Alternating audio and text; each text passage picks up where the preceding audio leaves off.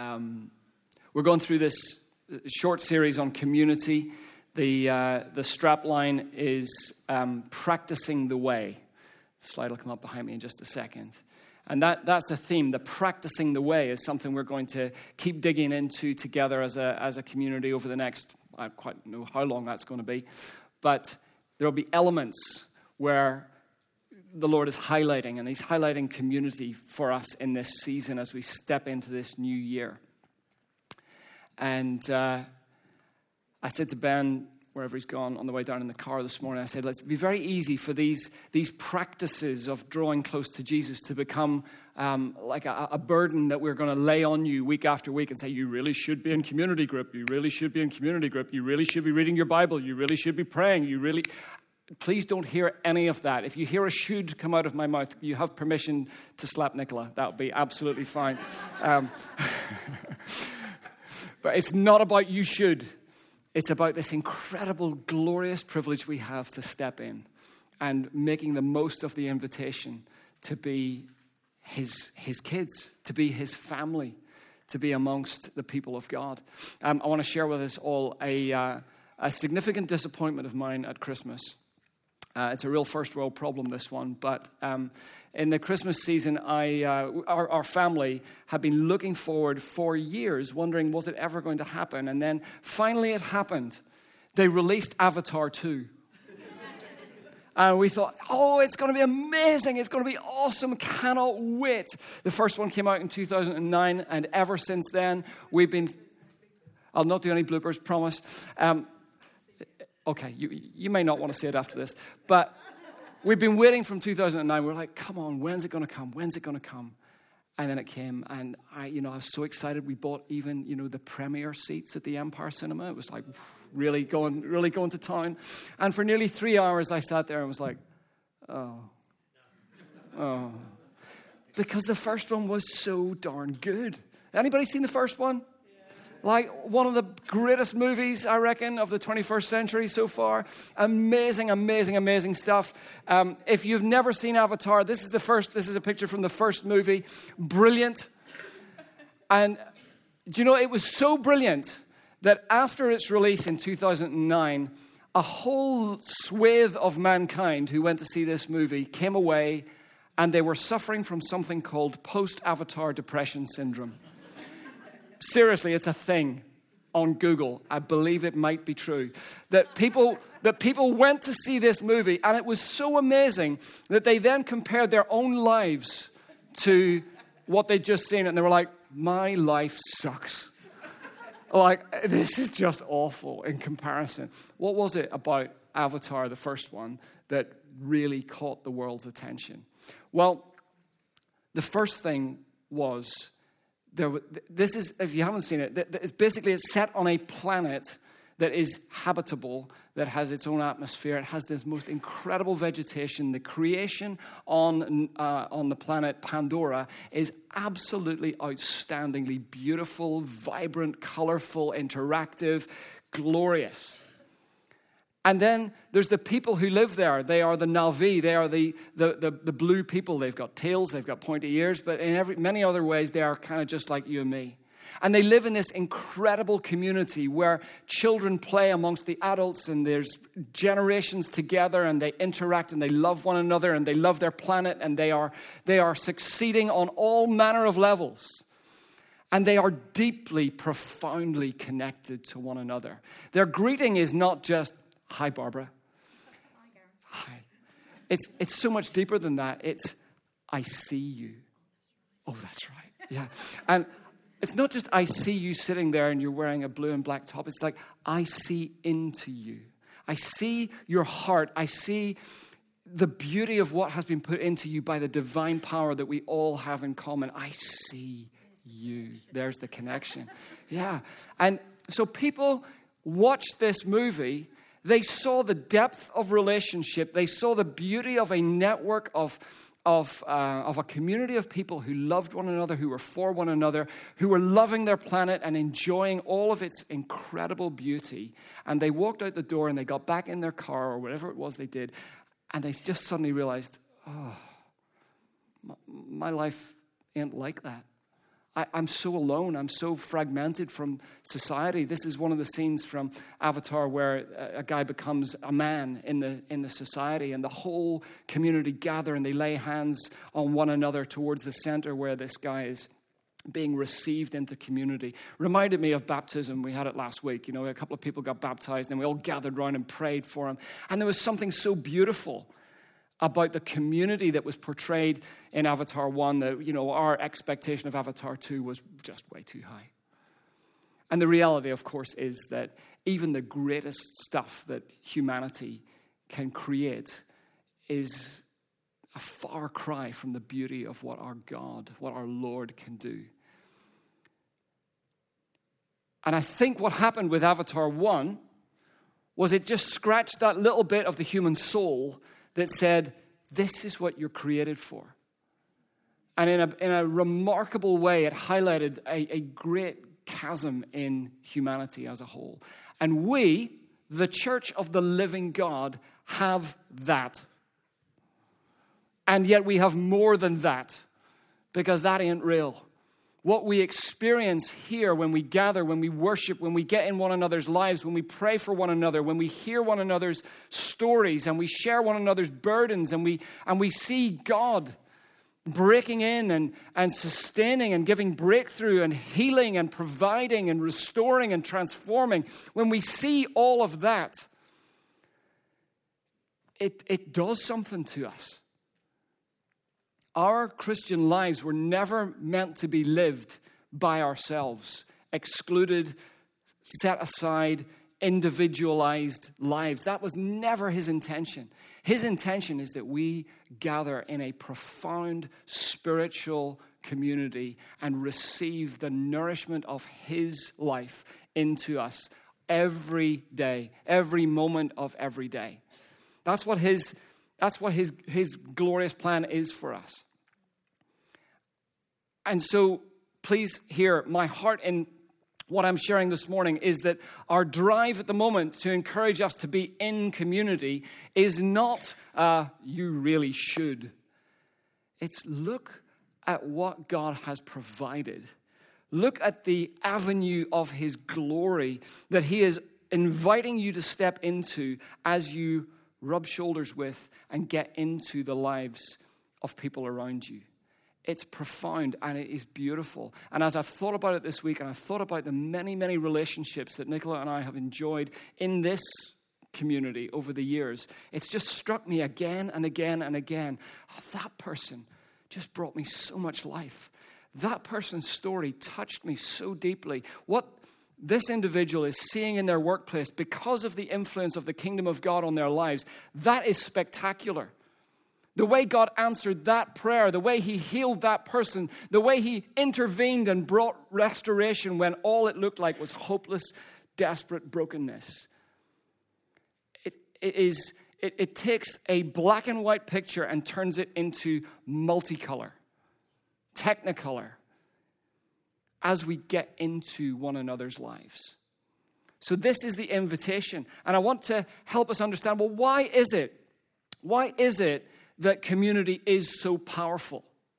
And just to, to kick us off here, this is where this is one of the passages we'll look at this morning. In Mark chapter 3, you see Jesus affirming what his community was meant to be like. Because in first century Palestine, in the Jewish culture of Jesus' day, the most important relationships before which every other relationship would take second place was my family father, mother, brothers, sisters. This is this is the group that I will have primary allegiance to. Now, often that family was quite an extended family, but nonetheless, biological family was incredibly powerfully strong. And what Jesus does on, in this particular moment is he actually turns that uh, pretty much on its head. And he's giving us a message through this that says, Your spiritual family is where the true life of my kingdom is going to flow. So Jesus' mother and brothers hear that Jesus is off teaching in a synagogue and he's causing a lot of trouble. And they basically come to the conclusion he's out of his mind and they're going to go and get him and take him home and smack his bottom and tell him to be a good boy. All right? That bit's not in the Bible. But they turn up here, Mark chapter 3, verse 31. Jesus' mother and brothers came to see him at the temple, and they stood outside and they sent word for him. And somebody said, Jesus, your mother and your brothers are outside and they are looking for you. And Jesus replied, Well, who is my mother? In other words, who am I primarily defined by, related to? Where does, where does, where does, where does life flow to me primarily from? Who is my mother? Who are my brothers? And then he looked at those around him. He looked at his disciples. He looked at all those who were hanging on his every word.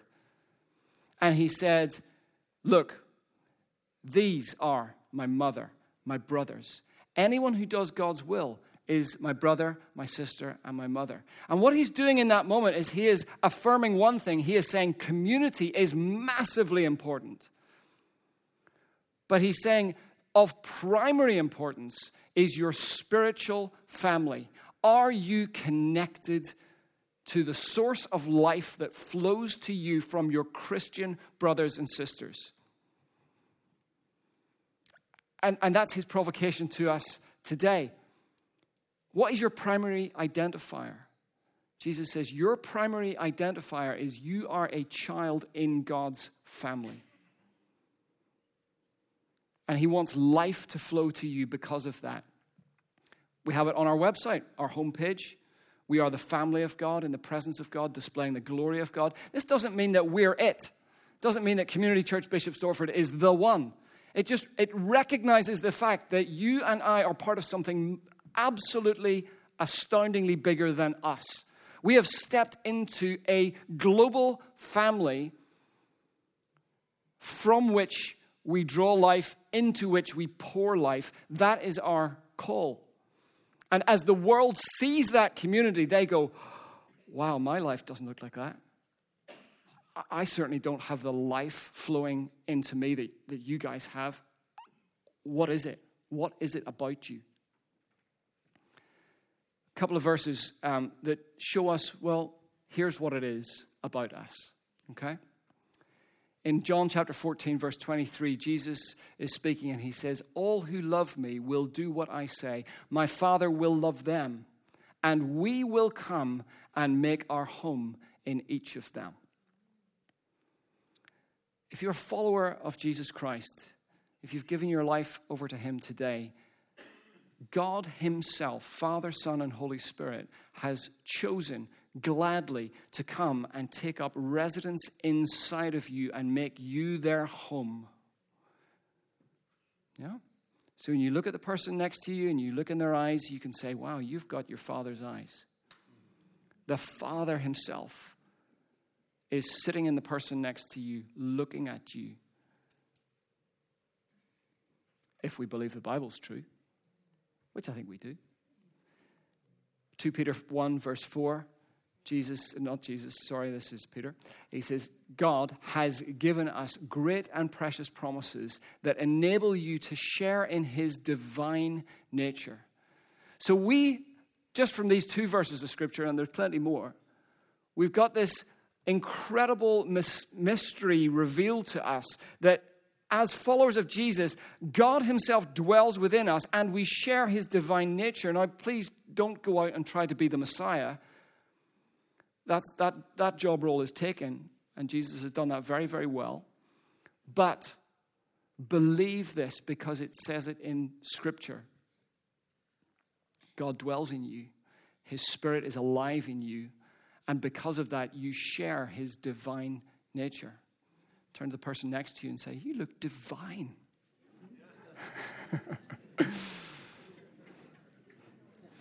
Looked like some of you needed to hear that. But this is, this is why, this is the reason why our spiritual community is a source of life. Without the living God dwelling inside of you, actually, the best you can be is a decent person. The best you can be is a kind human being. But as a follower of Jesus, suddenly the game has changed. Suddenly, the possibilities of what you can pour into the people around you has just exponentially increased because you carry the Spirit of the living God. can't remember where I am. It's all good. Thank you very much. Yes, indeed. So in 2 Corinthians chapter 5, verse 16, and this is, this is, where, this is where that revelation becomes a, a reality. Paul says in 2 Corinthians 5, verse 16, So, we have stopped evaluating others from a human point of view. At one time, we thought of Christ merely from a human point of view. He was just Jesus. He was Jesus, the carpenter's son from Nazareth. He was a good bloke. He could do some good things with wood. But Paul said, we've stopped looking at him just as another human being. And this is the invitation to us, and this is why community breathes life into our bodies and into our lives. Because when we recognize that if we gather on a Thursday evening or a Wednesday evening or whenever it is, and we gather in somebody's front room and we sit down together over a cup of coffee, the possibility is not simply that we will share about the kind of week we've had. The possibility is that out of Nicola's mouth will pour truth that has been revealed to her from Almighty God, which I need to hear. And as I respond and process some of that, Al will hear it and be like, wow, that, that brought life to my, my spirit as well. And, and suddenly, before we know it, our Thursday evenings over a cup of coffee become spiritual life. Meat and drink, the stuff that changes us, so that we walk out of the door of whoever's house we're in and we go into work the next morning or we get on the train or whatever it is we do, and we do it not just in human strength, but we do it because we have been supernaturally empowered to by meeting together by the Spirit, by the presence of the Spirit of God. It's, it is that powerful. And I want to help us see why it is so powerful, what, what difference it makes when we walk with people who carry that life of the Spirit within us. Obscure little passage from the middle of Psalm 78, and you may never have seen this before. What I want us to do is to, we'll have a quick read, and then I want to walk back through it in reverse. Okay?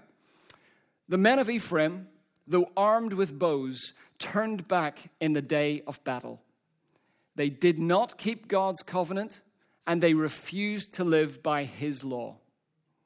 They forgot what he had done, the wonders that he had shown them. Now, let's go in reverse order and let's see why it's so vital to be in one another's lives, sharing the truth of who God is. So, the last little stanza, they forgot what he had done, they forgot what God had done the wonders that he had shown them. So, if we are amongst a people who are living that active, vibrant, essential life with God, there will be stories that we will hear from their lives. I think of stories I've heard this week, interactions I've had with people this week who've been sharing some of the struggles, some of the difficulties, and some of the triumphs that they have been going through one lady talked about how her son was involved in a head on accident and he miraculously walked out of the car absolutely unscathed. Talking with another couple who have, are facing a complicated diagnosis, and yet, honestly, I came away from that conversation so uplifted because of their absolute rock solid faith in the goodness of God that He is going to hold them and He is going to provide for them. And I, you know, they thanked me for meeting with them. I'm like, honestly, it's such a privilege. Such a privilege. You see, we, we start we, we, earlier in our, in our meeting, we were, we were singing that incredible worship song, um, Waymaker. Waymaker, miracle worker, promise keeper, light in the darkness. And it is phenomenal. I love it. I love it. I love it. But when you are in people's lives who are carrying that testimony as a fresh offering. And you, you sing Waymaker, and you can look somebody in the eye and go, I know that God just made a way for you where you didn't believe it was there. And when you look somebody in the eye, when they are able to say, He is the miracle worker, and I will believe Him for that, and I have testimony of His healing, and I have I've you know, multiple, multiple times where I've seen God be God like no one else can be God. Miracle worker, promise keeper. You know, I, I, I look around this room and I, I, I see people who have held on to the promises of God for their lives and who have ordered their lives according to his promises, even though those promises have not come to pass just like that. But he is the promise keeper who will not let you down. And when, when you share that journey with someone, you know, we're a, we're a very results oriented culture and we love to see the immediate answer, answer, answer, answer. But there is so much strength that pours into you when you walk with someone for five years, seven years, ten years, and they are still walking and they are still trusting, and there is, there is testimony in the process of his constant goodness and his absolute trustworthiness. And He will not let you down. And He will not walk away from you. And He will still have hope for your situation when you have lost all hope. And you come away from an interaction like that, like a million feet tall. Light in the darkness. And I, I know some folks here who have walked through dark, dark, dark darkness. And it's been just nothing but privilege to sit, to chat, to cry, to pray, and then to worship God as the light dawns and his breakthrough comes and again, he has proven himself to be who he is. That's why you know we sing a song like Waymaker, and I, I just fall apart. Basically, it's it's so incredible, but it's incredible because of community. It's all the more incredible because of community. Otherwise, it's just something that Natalie sings here, and we all think, "Wow, she's amazing." But when we when we've walked it with people, becomes more than amazing, it becomes life giving. And this is what he invites us to. We're pretty much done. It's, a, it's an easy, obvious question to put on the screen at the end of this, this morning, but, and, and you know which one I want you to choose, don't you? You know, nobody, nobody wants to choose social isolation. We've had enough of that as a nation to, you know, last us for centuries. But there is something that God's inviting us into as we start 2023 of that intentional embracing of family. Intentionally saying, you know what? I am going to take God at His word and believe Him that as I extend my arms and wrap those arms around some unusual people who I may not necessarily choose to be life, to, to be like, sorry, let me just start that again. When, when you, when you engage in spiritual family, those people may never be your best friends, but they will be a source of life that God has designed for you. And so it is, it is a, an act of faith to say, Lord, me and this person, we may never actually really have a huge amount in common, but you've put us together. And therefore, I will trust you that as I invest in their life, and they invest in mine, that we will both grow. Okay? So, can I just invite us to stand for a second? I just simply want us to pray.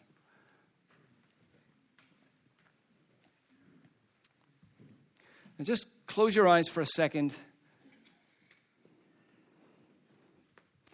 And it's a simple question that I want you to ask the Holy Spirit.